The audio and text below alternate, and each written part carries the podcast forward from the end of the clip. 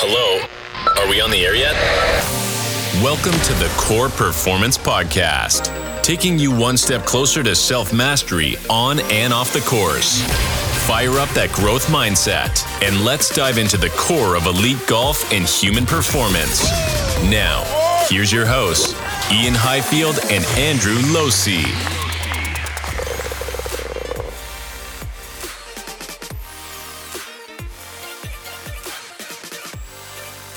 Hello, Core Performance Podcast listeners. Welcome to the show. I am your host, Ian Highfield, and today, three in a row, I'm joined by uh, Andrew Losey. And today's guest, um, I really, I don't know if I can do the introduction justice. This is this is my guy. This is my guy in the world of golf uh, and the world of human performance. Um, if you want to listen to one of the best, if not the best golf coach in the world speak, then this is the podcast for you. Uh, I'm joined by Stuart Morgan, who I met at IJGA, uh, which was a golf academy in Hilton Head that myself and Stu worked at together. Uh, and I quickly uh, found out that, oh my goodness, here's someone that outworks me, outreads me, uh, knows more than me, uh, I, I got to up my game. So I was already working pretty hard. I was reading research. I was very motivated. But Stu was on a different stratosphere, uh, and he has continued to be that way. Uh, his obsession uh, to achieve excellence at his craft is phenomenal, uh, and it's some it's an example that we should all look up to. since I met Stu at IJGA, uh, he has moved on and he became uh, head of performance for various PGAs across the world.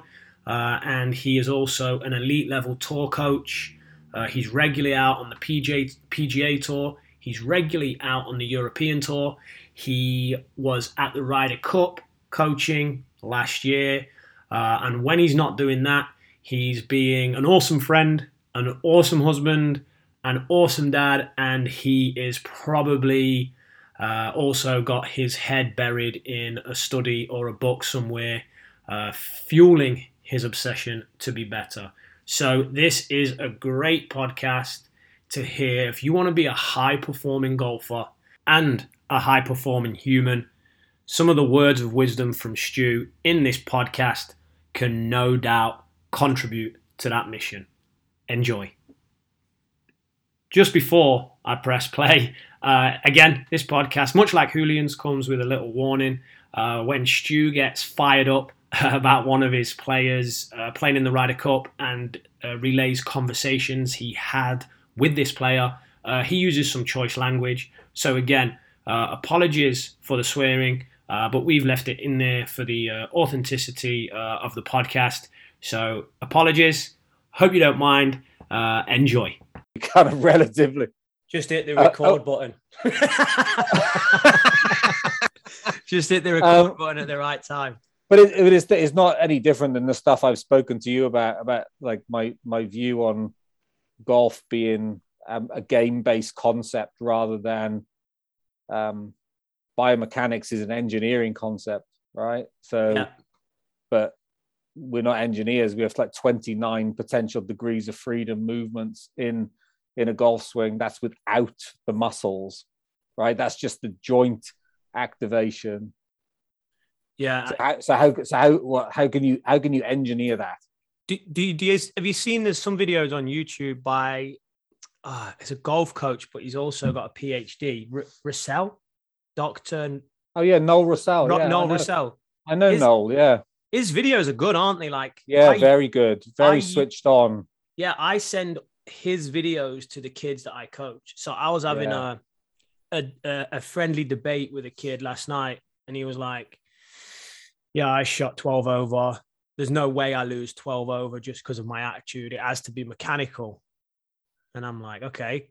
We go down this like rabbit hole, and he's just it's just not what he's saying is just not accurate. Um, and he wants, he says, so I think my practice, I have to go and just hit balls and just grind in a, a one shot shape.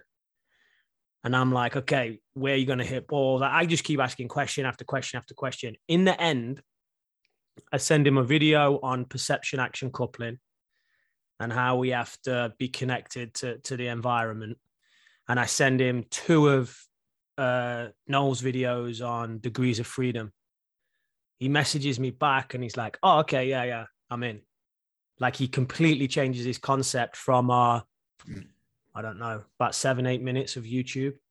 So there's some there's some good stuff. I'll have to I'll have to try and I'll see if he'll come on the show. And He's maybe... a good guy actually. He's he was part of um when I lived over there, he was kind of involved somewhere along the line in our county setup. Okay. Like the the um called BB and O. So we're like Tyrrell's from like Eddie Pepperell and and whatnot. So does he does he have success implementing his stuff, or is there any any pushback? I don't know. I really don't know. Yeah, I'll have to. I'll, um, I'll, I'll reach out. And, and, I gem- and I generally don't know what like what clientele he's involved in, right? I don't I don't know if it's like yeah club or or what. He, he reminds me a little bit of Rob Gray, but a golf coach version of Rob Gray. Says the same from the perception action, not not as uh, deep in the academia, but a lot of the way that he presents his concepts, pretty articulate and and and, and good with it. Um, he's quite he's he's very high, he's very kind of connected to like the information processing plus the ecological like yeah, environments, yeah. right? So there's too much like fight going on at the moment between well, no, you can't be one or the other. But the way I see it is that you're building up, you know, a knowledge base that you can go whatever that person in front of you kind of needs to help them play better golf you have something to to offer them right? Yeah i i agree stu. So what we're going to do is i'm just going to roll in into the podcast. So the podcast yeah, recording has already started because uh, I, I, I like the way that we just sort of organically uh, rolled into it. If you can introduce yourself and then like i said i want to talk a little bit first about your time at at IJGA and what you noticed regarding the Junior Golf Academy uh, and what you tried to then implement there and, and how it was received. Yeah, so um, thanks for having me on, guys. Um, it's always a always a pleasure, you know, chatting and and whatnot, and it does feel like a chat sometimes. Um, so I have to be careful what I say. No, no, no, uh, you can roll. We're good. We're good. We, I um, had Julian Perico on. He dropped he dropped the f bomb, so we're over that now. We we we we're over that one. So my name's Stuart Morgan. I kind of work in, I would say, in the elite space. Um, I have three relatively good clients on playing on the European Tour, PGA Tour, um, and my role with them is really performance based. So how can I how can I influence training and whatnot with with all the information I gather to actually change behaviors and help them shoot kind of lower scores. And that's kind of part of my job. And then I also I'm a performance director for Swiss Golf that help kind of aspiring um, golfers who come into the system and want to turn pro and we give them sort of like five years to to get to that to that level and just sort of like help them along the journey as well. So that's those are my two primary jobs other than being a dad a wife a husband that i'm hopefully a good one and uh, yeah just looking after my family basically.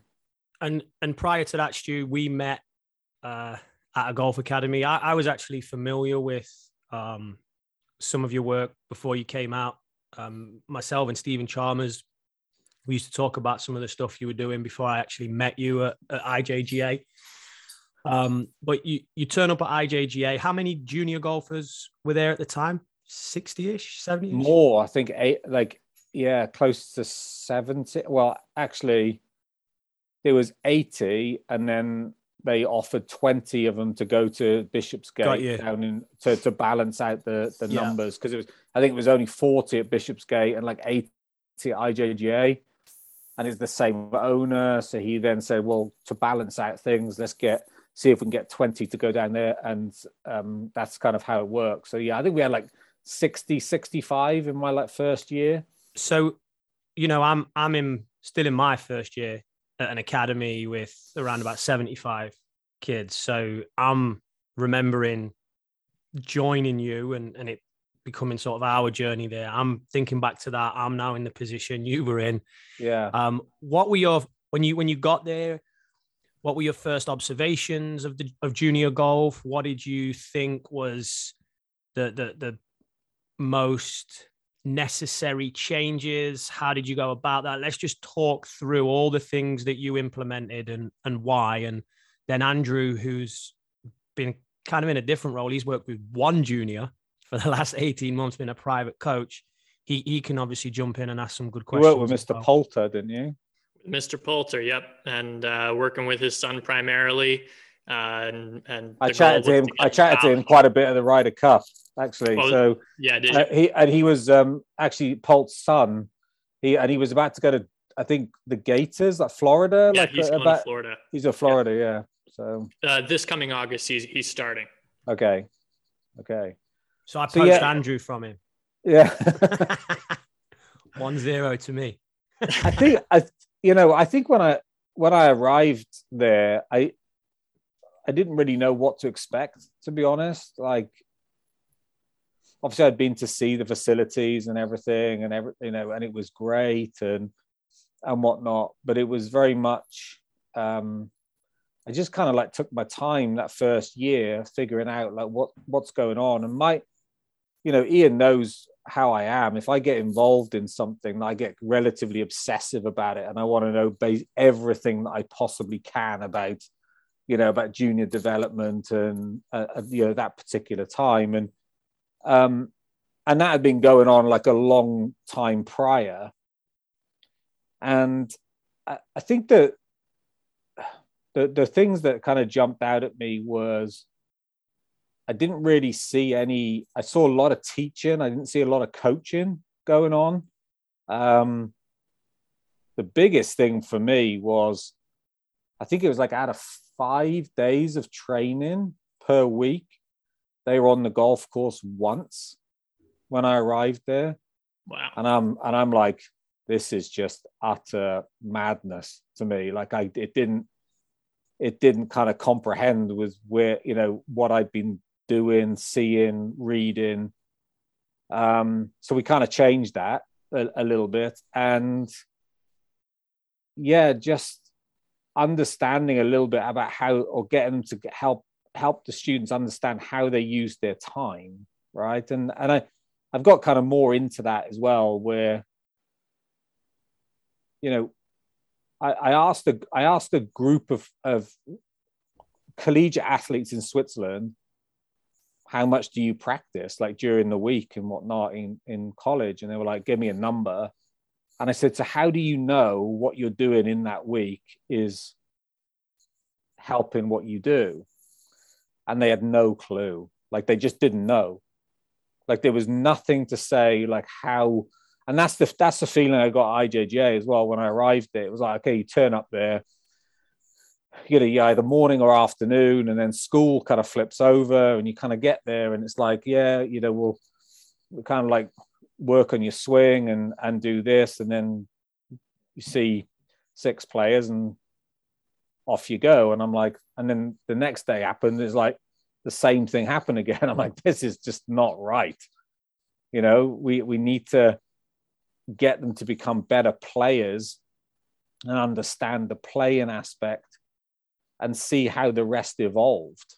And that kind of then changed into um, we got away from actually setting the range up perfectly for them. So, you know, they had to come up with their own sort of like um, practice stations and and whatnot. You know, in line with the the information, the research that I'd kind of had. Did they like it? No, but I think there was there was bigger teachings than just setting up the range and setting up their own stations. There was a level of um, cognitive element of like thinking about what they're going to do because that's life as well you know that's like being able to go into after the school and going right what do i need to do to accomplish this and how, how am i going to do it? Um stu do you do you think they didn't like change? Or do you think they didn't like the cognitive element and actually having to use their brain and, and not having everything done for them? Or I think there might have been a combination of both. You know, I think that it's lovely turning up to somewhere where everything's set up perfect for you and and whatnot, and you just have a, you know, lovely range, everything done, and pyramids of golf balls lined up and and whatnot, and you just go there and you shell 300 balls and you go to school. You know, it's like, but but you kind of then question like how much is how much learning or development is actually going on in that window. Um, so that, so I think yeah, the you know I think both. To be honest, I think that was the and, and you know it's everybody keeps saying oh you know well there's you know they're paying X amount to go there. I'm like so like yeah. so what? That doesn't that doesn't make it you know it doesn't make it right that you should set up everything for them because not everything is set up for you in in anything you do. So what so why should we do that for them just because they're paying a lot of money to go to school? Stuart, if I can ask real quick, what did you do with the pyramids of golf balls? Because one of the things um, that I learned as a young coach was to control the lesson you have to control the golf balls and to control the learning you control the golf balls you you know i you know even so far as stepping you know in front of the golf ball or kicking the golf ball away from the students so that way they have to think about what they're doing. So what did you do with you know at, at the ijga to to control the golf balls and, and get that change to happen within the students you know mind? We didn't have the pyramids. Like we had no bases of pyramids there. We li- we literally had garbage cans full of golf balls that the player would have to come grab the golf balls and set them up in what based on what they were going to do for that day and and that that's how we managed it basically yeah. can we ex- sorry andrew stu can you expand a little bit on the magic five because I think that sort of answers that question. And I stole this off you at core. Um, next next year, when we get outside in April time, uh, we're going to have no buckets. So what we have is we have a big wheelbarrow full of balls, and the kids go with their buckets, scoop buckets, tip them out on their mat, and they hit. Next year, no buckets. The wheelbarrow stays. You collect five balls at a time. That's yeah. how we're the, the kids are gonna go.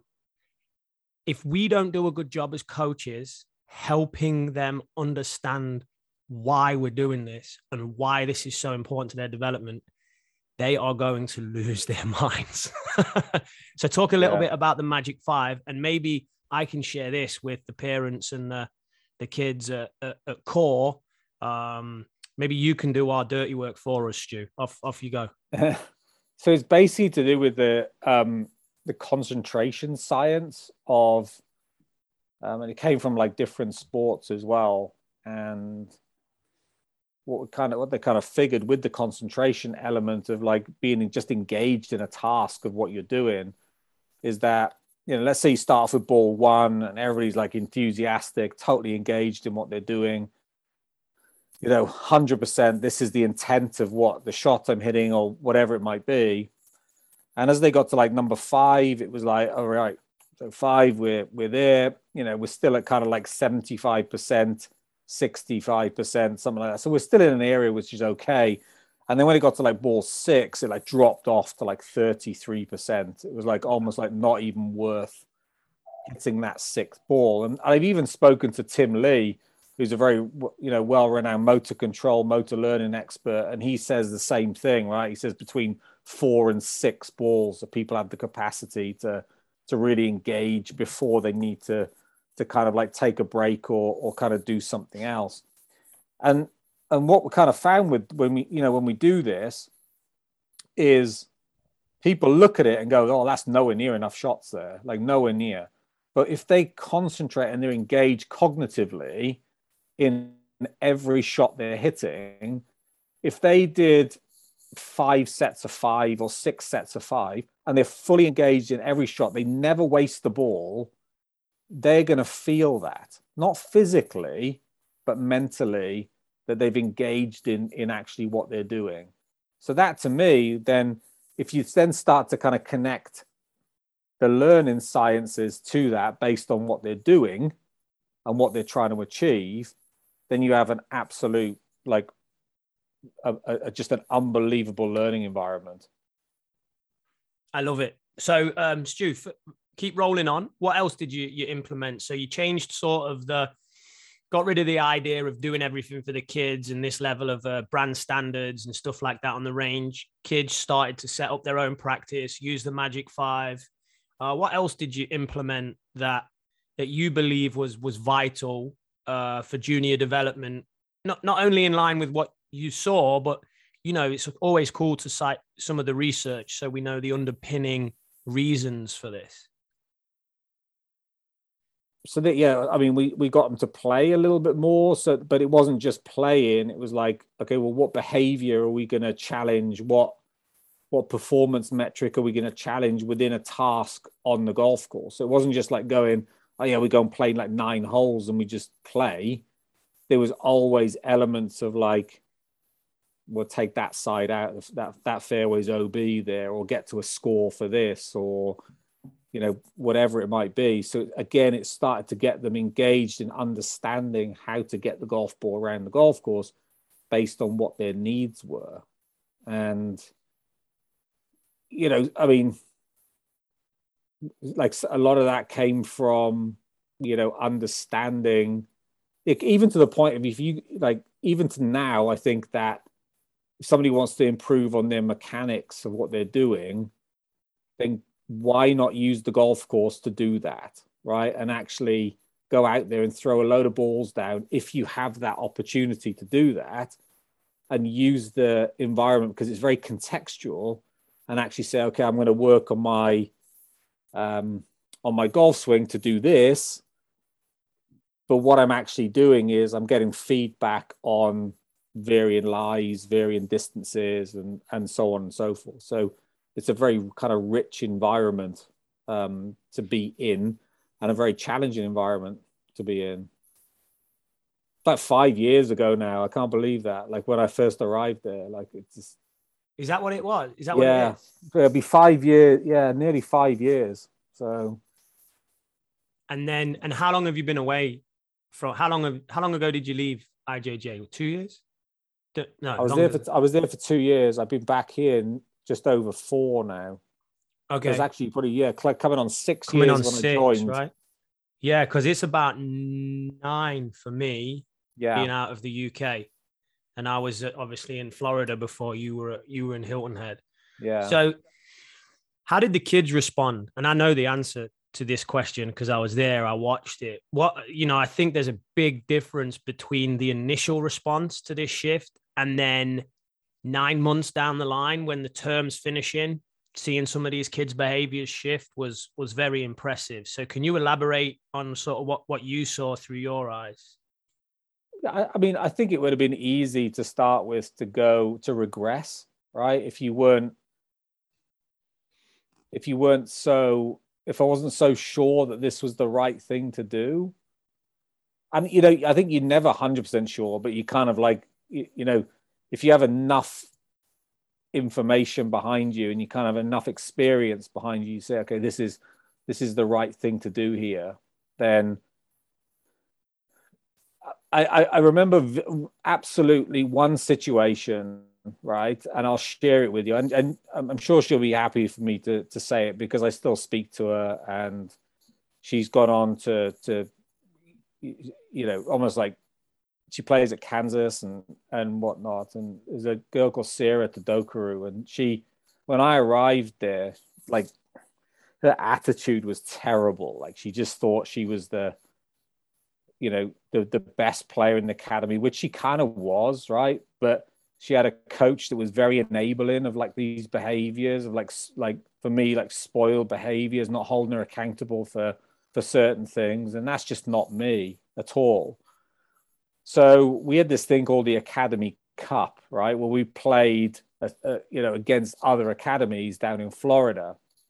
And there was, and I didn't really know the players at that time, but I'd see, I hadn't seen them play, but I'd seen the behaviors around training. And she was one of the best players, no question, but her attitude was terrible. So I didn't pick her. Right. So everything has just gone like mental. Like everybody, the coach has gone mental. Um, the parents have gone mental and whatnot. And I we just got on a call and I said, Well, here's the reality. And I just laid it out and said, It's nothing to do with your daughter. I haven't been here long enough to form an opinion on her.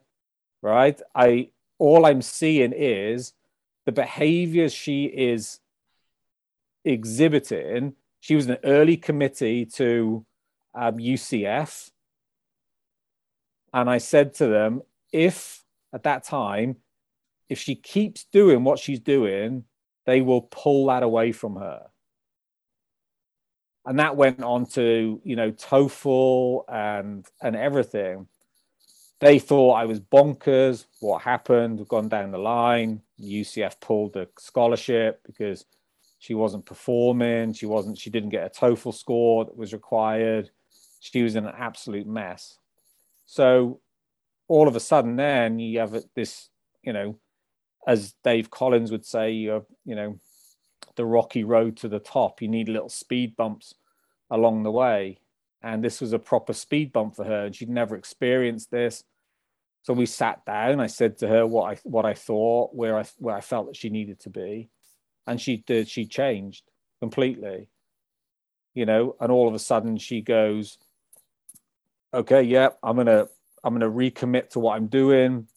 I'm to show, like, you know, really kind of put the effort in, golf wise, academically, everything. Then she went, she, she decided she's going to go to Kansas, but she went to Kansas, and I think she was a walk on, right, in her first year.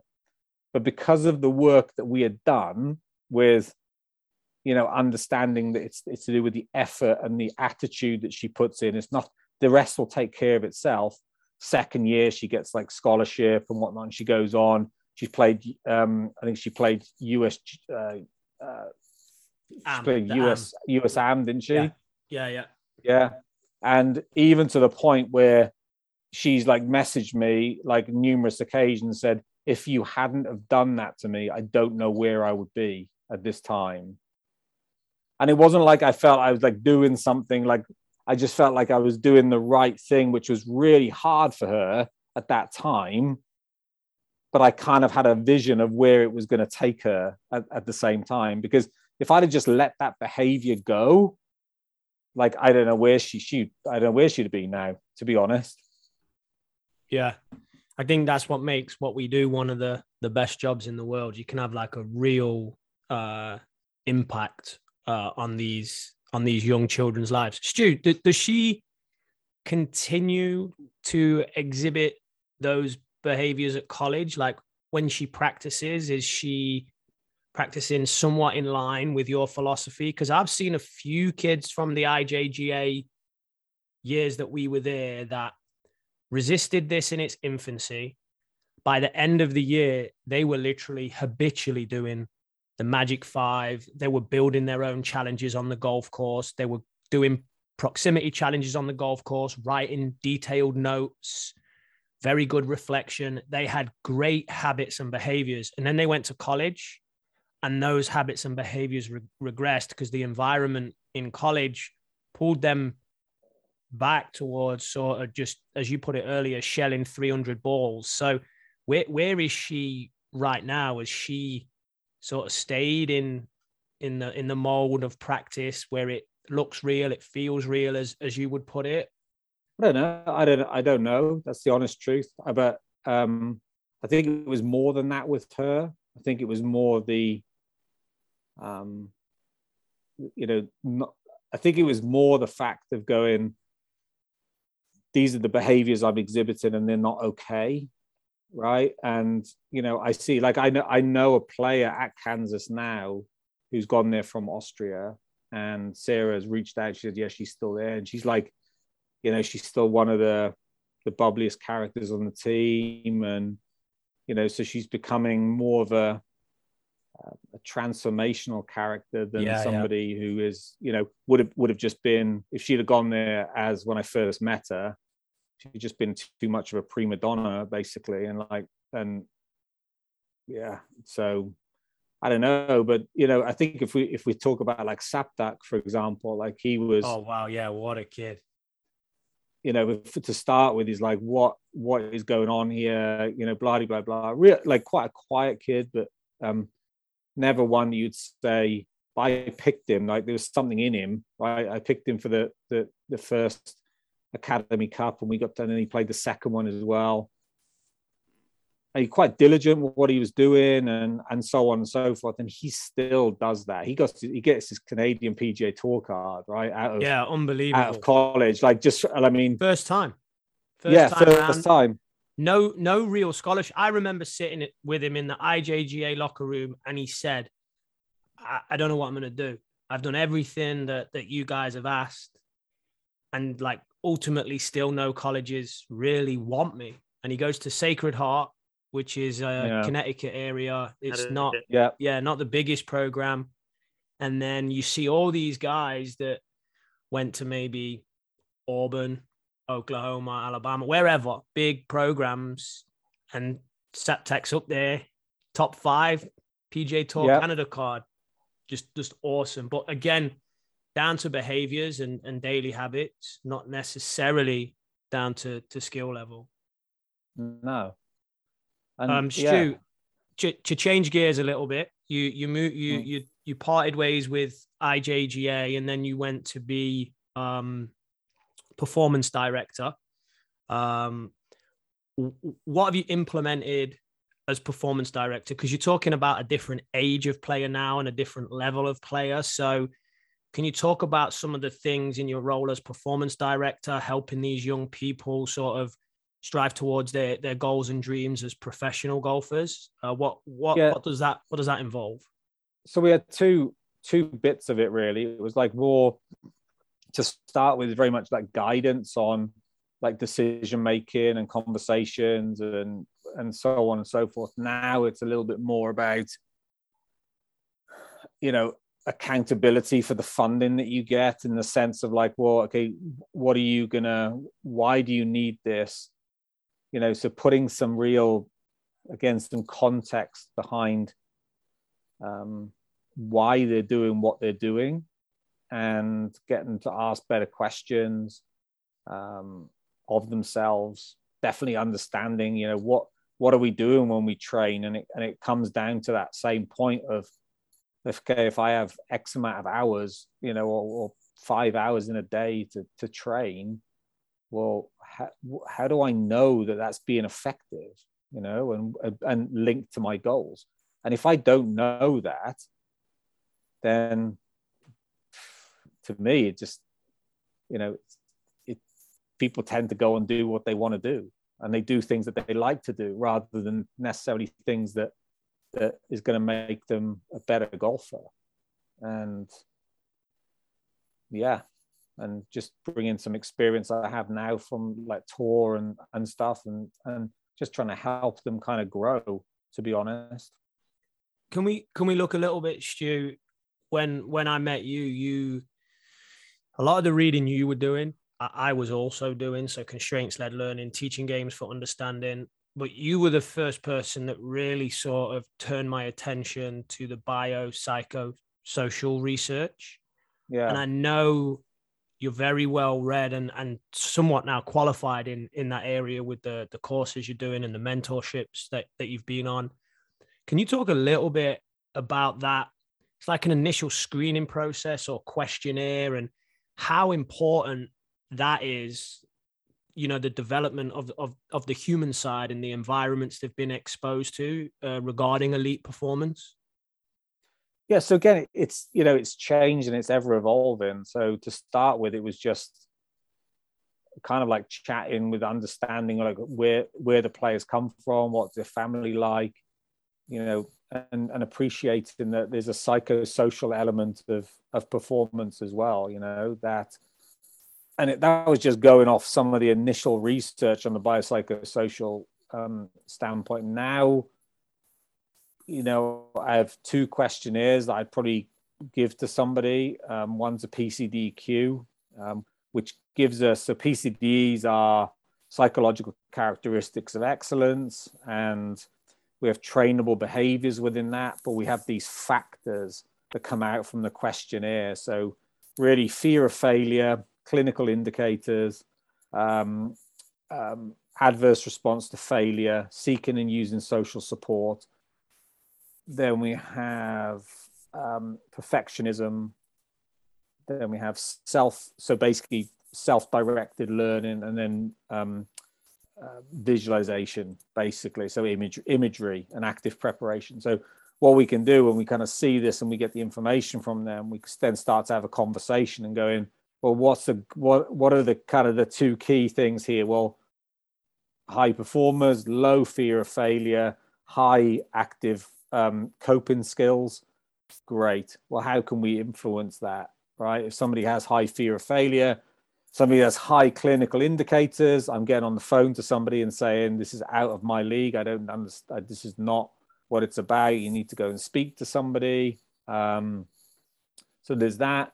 And I've also just started using the it's actually on Jordan Peterson's website to do with the big five personality traits and understanding how that links into into the person and being able to know what you can do with them and and so on and so forth. So I'll give you an example. Is a, a lady in Switzerland who is very very um, low in adverse response to failure, right? So she's low in fear of failure so what that does when I when I and she's very very strong on coping skills. So then I go to her. Do you get bored in practice? Yes. Do you get bored in tournaments? No. She wins an like an LET access event. She's finished like third in a ladies European Tour event. Why? Because the stimulation is right for her. So the coaching team then have to get the stimulation right for her in the training environment to challenge her and stretch her because she has the skills to deal with that. If somebody is, has low coping skills, you need to you know, you need to manage it. You can't just be loading on all the time because they can't deal with it. So you got to build them up. Whereas she is like really kind of she needs this stimulation and training, this motivation and this, you know, this this cognitive hot like this hot cognition. So we I'm like onto a coach all the time load it on her, just like yeah. stretch her, stretch her, stretch her, stretch her. And every time she's like, oh, yeah, I really enjoy this. I get motivated by it. We don't need to do it for long periods of time, just really, really high intensity over a short period. Brilliant. And then from that, you kind of start to build this sort of like profile of this, of the player. Some things that have come of it, like um, somebody who is very let's say linear in nature not very abstract right? So to ask somebody who's non that's not very abstract to do high levels of visualization just isn't going to work. So their so their their their their driver is much more you know it might not be hitting like different flights like tiger-esque into a into a green. It might be much more about one shot you know strategy around that because that's how they see the game basically. So so that's where things have evolved for me um you know and, and having the opportunity to look into these things to know that individual just that little bit better and support them a little bit better as well. Stuart, uh, how often are you testing uh, you know, giving these little, uh, you know, questionnaires out to your your players and your students, because obviously, you know, there's a lot of growth mentally and physically and and everything uh, in a in a young person's life from the age that they're, you know, eight all the way up until they're 18. Um, so so how often are you, you know, checking up on those things to see if they're evolving? So from a from an ethical standpoint, I can't give this questionnaire out to anybody who's under 15 for starters. They are in the process of doing uh, a younger age one for like junior athletes, but for like people who are 15, 16, 17, you know, and beyond, I'll give it them maybe between four and six months once because you know to inf- to influence a behavior right takes time and you can't just keep like you know checking and checking and checking you know? Right. and actually after you've done it the first thing all you'll start all i'm really seeing is what's changed if anything okay? If it hasn't changed why is it not changed? Has anything shown up which is really abnormal that we need to kind of like ask a question of? And then just kind of let it run you know? It's not but but to me it's more about it's the same as watching somebody play on the golf course right? You you cut to the chase quicker. So if a player wants to improve if you're not watching them play how the hell can you help them improve? You know it's the same as that if i if i don't know what they're you know where they are personality wise or where they are and and the, and the big five personality by the way is the most robust right over from from the time that you're young to the time that you become an adult and so on it's the one that is most robust to change right it doesn't it doesn't evolve that much right from from when we're certain. There, there are others that change all the time, right? So they they just there's no robustness to them at all.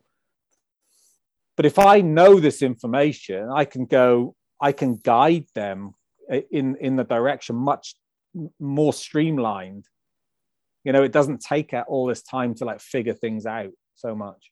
Stu, is it is this the the, the stuff you did with um Dr. Collins, or is this your own creation, or is this? No, so the PCDQ is the stuff I did with Dave Collins. Yeah. Um, that's that one. So that's linked to the PCDs. Okay. Right. So you basically have the seven factors that it measures, and then you have the trainable PCDs.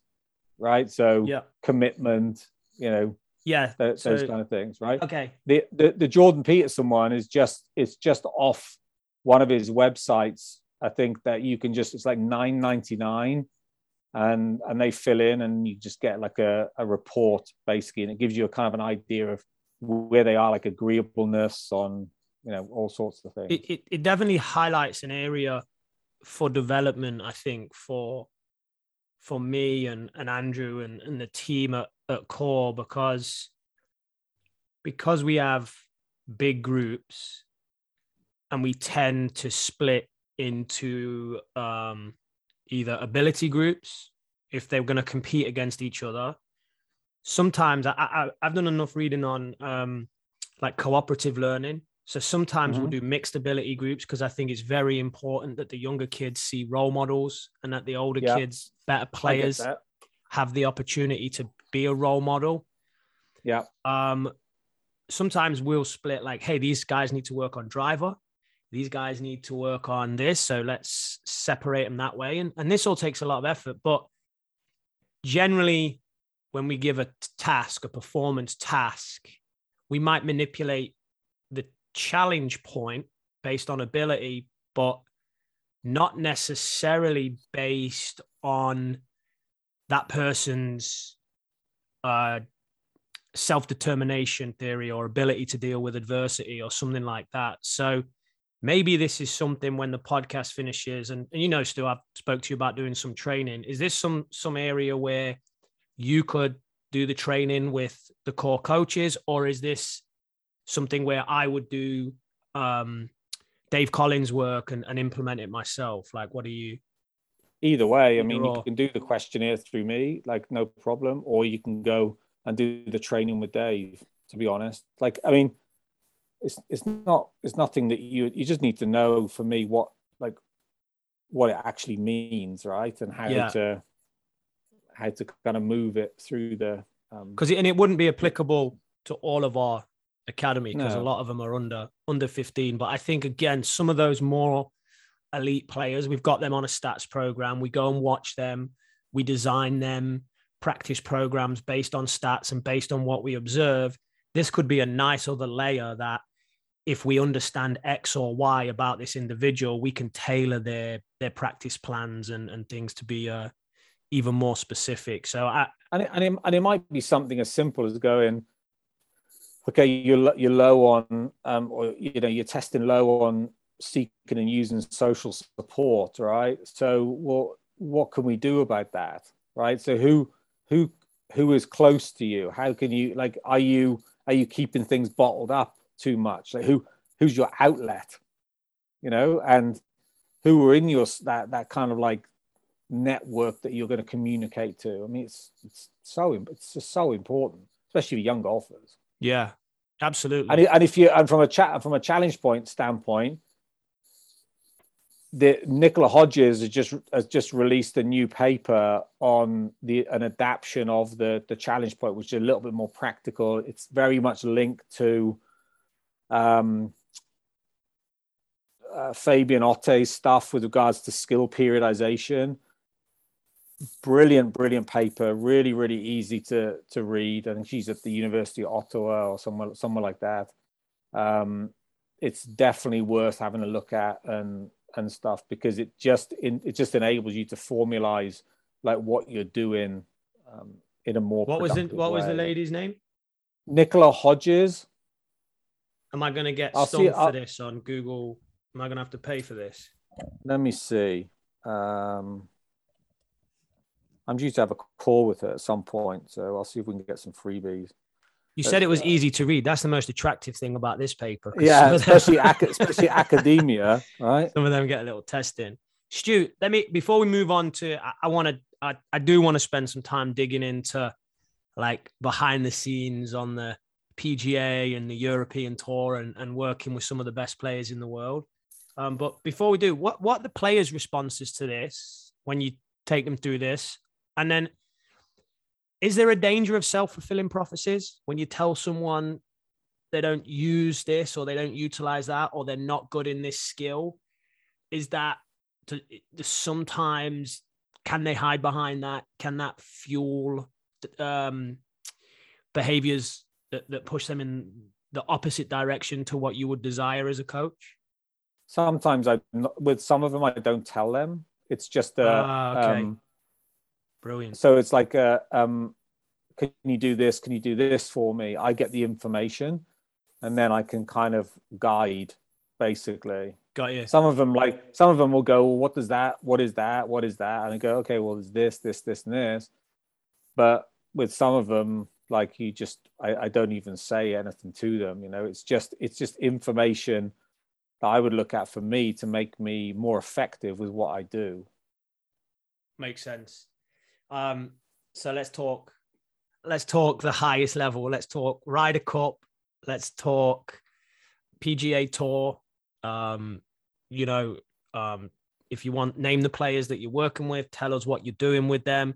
Because I think this podcast is awesome. Someone who's gone junior development, performance director, and now tour coach. You know, you were at the Ryder Cup. You're at the Masters, right?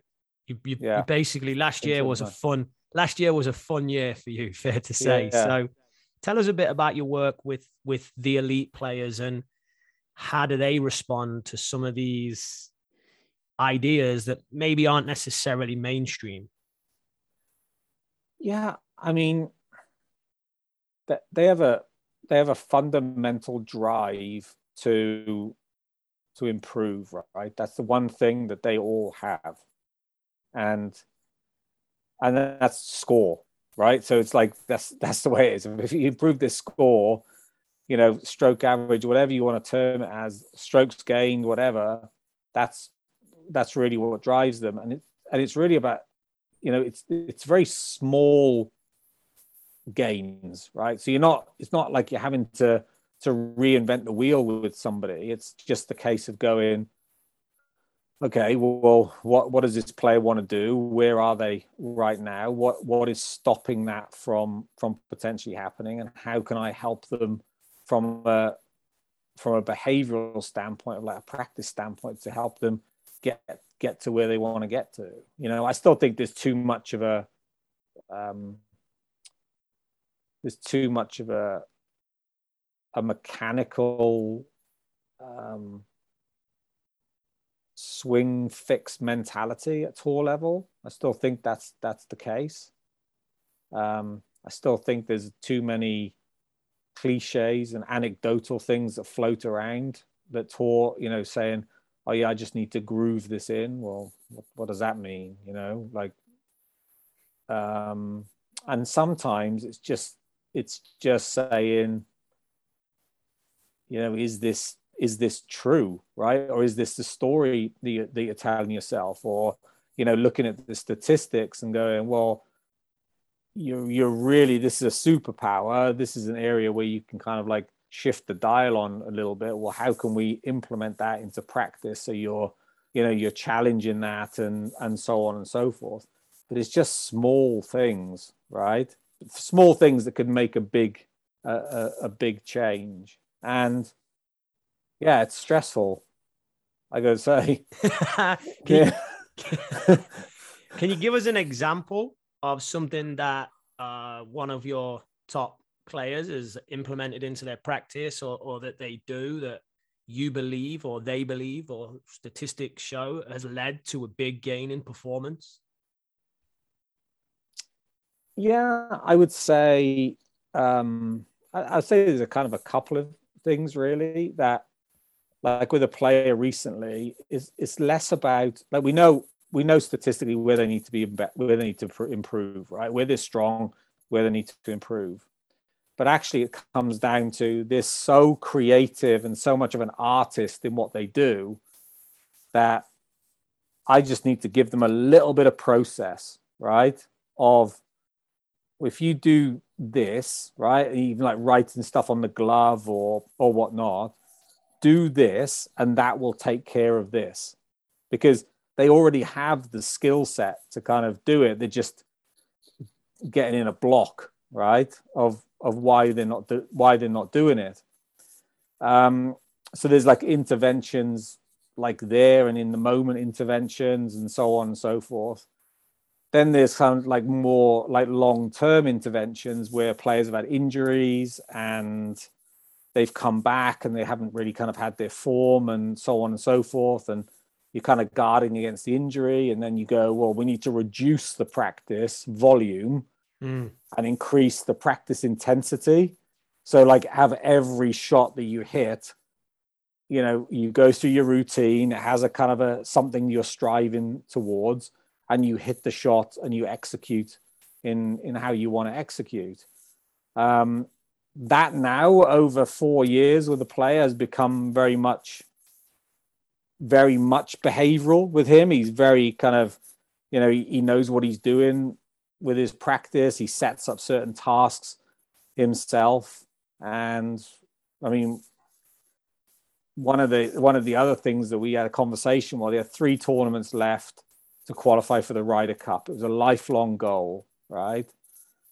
So I was standing on the golf on the putting green with him at our home club here. And I just said to him, I said, brother, you just these last three tournaments, don't you dare fucking come back to me after this these three tournaments and say you haven't just let it go and you haven't let go of what you're trying to do. If you fucking do that, I'm gonna be more annoyed than if you fucking absolutely let it go and you don't qualify, right? Because you just there uh, comes a moment in time where you have to have the courage and the vulnerability to just fucking put it on the line, and you do it or you don't. You know, that's yeah. there, there's no coaching manual for this. It's just the feeling that you get from from understanding like what they're going through and the, the you know the the empathy that you have for them for what they're going through and how much they how much they want this. I, I feel like from the outside looking in he listened to that very well. If there's three tournaments that's 12 rounds potentially hopefully. I think he did it for 11 i don't know if he did yeah. it on that 12th one when i was watching him play. No but, but but you know what? Like there's a different lesson in that, right? So the last the last round at Wentworth, he said to me, "That's the worst I felt on the golf course ever." Like so nervous, like all day, like just. But at Wentworth, he still got it round in seventy two, right? So yeah, what what the, I, I I read something or I listened to something recently, and I thought this was absolutely fucking brilliant. Where it was a psychologist talking about like an Olympic athlete, right? And them and them giving them like a um, a ticket to go to the Olympics in Beijing. And on the back of the ticket, he writes down terms and conditions, right? Of going, you're going to go through heartache. There's going to be some psychological trauma. There's going to be bad sleep. There's going to be, you know, feeling fucking terrible, all these things. These are the terms and conditions to high performance. Do you still want this ticket or not? Because if you fucking don't, you're in the wrong field. Yeah. Go and do some. Go and do something else. Yeah. And that and that is the same, right? If you want to be that high level performer, you got to be able to deal with these things. It's part of the. It's part of the deal. Yeah. Stu, do you coach your players to kind of have that conversation with themselves if they ever get in like a pinch? Because you bring up the Olympics and there's an American snowboarder by the name of Shaun White who this is his probably his last Olympics, and he was doing a qualifying run on the half pipe.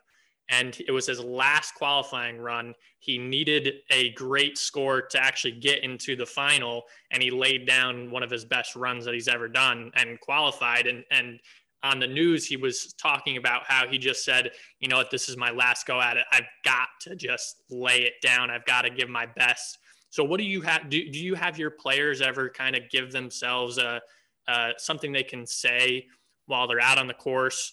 You know, in that in that twelfth round when they're trying to qualify for the Ryder Cup, or you know they're they've got the 36 hole lead or 54 hole lead, and they're stepping on that first tee on Sunday. I think the biggest thing that I try and implement in to everybody, whatever scenario they're in, is the ability, the level of acceptance, right? That you don't have this this control to what you think you have, right? And and like I said, it's that it's that ability to go. I if I accept all outcomes here, there's this massive sort of like this moment of like, well, I'm just going to go for it, do my best, and see what comes of it. Like what there's nothing more that you can do, is there? And I think when these elite performers get into this space, they do things that are astronomically amazing. But yet, I'm not sure they know what they do to get themselves in in that space. You know, it's like, I, you know, I've been speaking to like um, Pippa Grange a little bit about like surrender, right? And and the word surrender to a Westerner, right, means like give up, right? But surrender to an Eastern philosophy means to give over to, right? So I give, I let go, I give over to this component of control. Um, I give over to this level of overthinking, right? And I just allow myself to be that person, right? To be what I've trained and be what I'm what I'm striving to be, with no judgment, no fucking outcome, nothing, right? It's just like just be in that moment of doing what you what you've trained to do why don't people do that more often ego right they're protecting something. And the more you start to unpack this shit it's like you know we're unpacking some some unbelievable high level performance Im- improvement. But it's just a very strange thing because i'm not sure it's it's tangible enough sometimes for people. You know or there's not that awareness enough to know what this is. Yeah that It's- that's yeah. do you remember that book the rise of superman? Yeah yeah. That steven kotler. Yeah.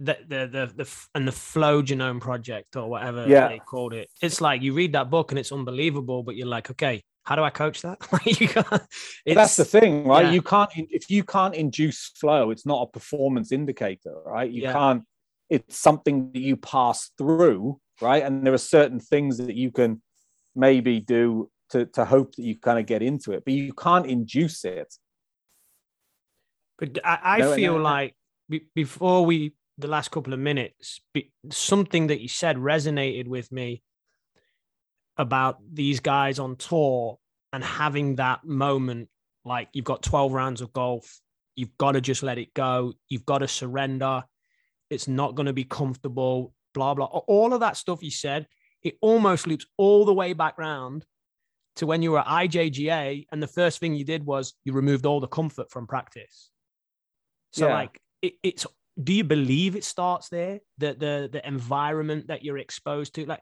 you know you we read the, the the American that played really well for a while in the British Open was Rickie Fowler. Turns out he grew up on a range where there was a lot of wind and he had to learn to hit it low, right? So there's an environmental factor there. Do you and, and, and this might be me pushing what what I believe, but I believe the environments that you're exposed to as as a child um, and the environments you pass through as you grow in, they can manipulate and shape your brain and body ready for those moments. What what what do you think, Stu? Well, it, well, here's the thing, right? If somebody turns around to you and says, "I want to play, a, win a US Open or play a Ryder Cup or, or whatever," right? And that and they have this. If they haven't been through that stuff, they're not going to get there, right? Because all of a sudden they're going to get to some point during their world, right, or their their qualifying or wherever it might be, where the shit's going to hit the fan, right? It's going to be proper stressful things are not going to go exactly how they want them to go and yet you have to have somehow have the skills to be able to get through that right so if you haven't developed those behaviors you haven't experienced these things. So let's say like in covid right? Covid time me still traveling you know coming to the us didn't really know what's going to happen whether you test positive somewhere and whatnot. And you go that is super stressful right? Because you just don't know. Mm, but it's part of the environment that I choose that I want to be in. yeah, So I either kind of go, well, this is part of what I do, and I need to learn to be able to to deal with this, or I don't do it. yeah, that's a good example. Because if I don't do it, or if I, t- t- you know, if I don't have these things to say, this is part of the package here. These these are my terms and conditions, right? Yeah, If I want to be an elite coach, coaching at this level, these are the terms and conditions. And if I if I don't want those terms and conditions, I don't do it, you know? yeah, yeah, that's awesome. So with every every one of those juniors that you ha- that you have and whatnot, if they turn around to you and say, "This is what I want to do," and I'm I'm absolutely, it's like you know, it's like somebody, it's a mate of mine, like play, go and play in like 52 caps of Wales, right, football, and I'm going driving down the road on Christmas Day, right, to go and stuff my face at my grandmother's house and whatnot, and he's running. You know, he's out doing like sprints and like running up the street. yeah, Why? Because it was part of his journey, right? yeah, He he need he kind of felt like he, that's what he needed to do to be able to get get get a little bit of a kind of a head start or whatever it might be. Would I recommend that to some people? No, I wouldn't. But that was him. That was Yeah. him doing that. that was his terms and forced to do conditions, right? Yeah, they're his terms and conditions. Yeah. He wasn't the best footballer like in the world, but he gets to the pro, you know, pro clubs and and you know, he he makes things work. That's awesome, Stu. We'll uh, before we wrap it up, actually, you got one story from the Ryder Cup for us? Just little little insight behind closed doors. Um one one of the coaches, right? Um so so the crowd was pretty raucous, right? It was like as you know from like being there. Yeah, it was crazy. And one of the coaches behind the 18th green, somebody was putting and somebody's like starting to cheer or shout in the backswing. So one of the coaches climbs up the bank, gets up to this guy by the crowd, and starts like pointing at him. He's got a sheriff or somebody with him, point, pointing at him. And nothing, and he goes, and he turns to him and goes, How old are you? Like to this to this guy. He goes, oh, I'm 50 so and so. 50 so and so. Look at your mates. They're embarrassed by you. so, so he's come back down the slope, right? Back down, and he couldn't leave it. He had to get back up the slope and have another go at him. so like, oh my god.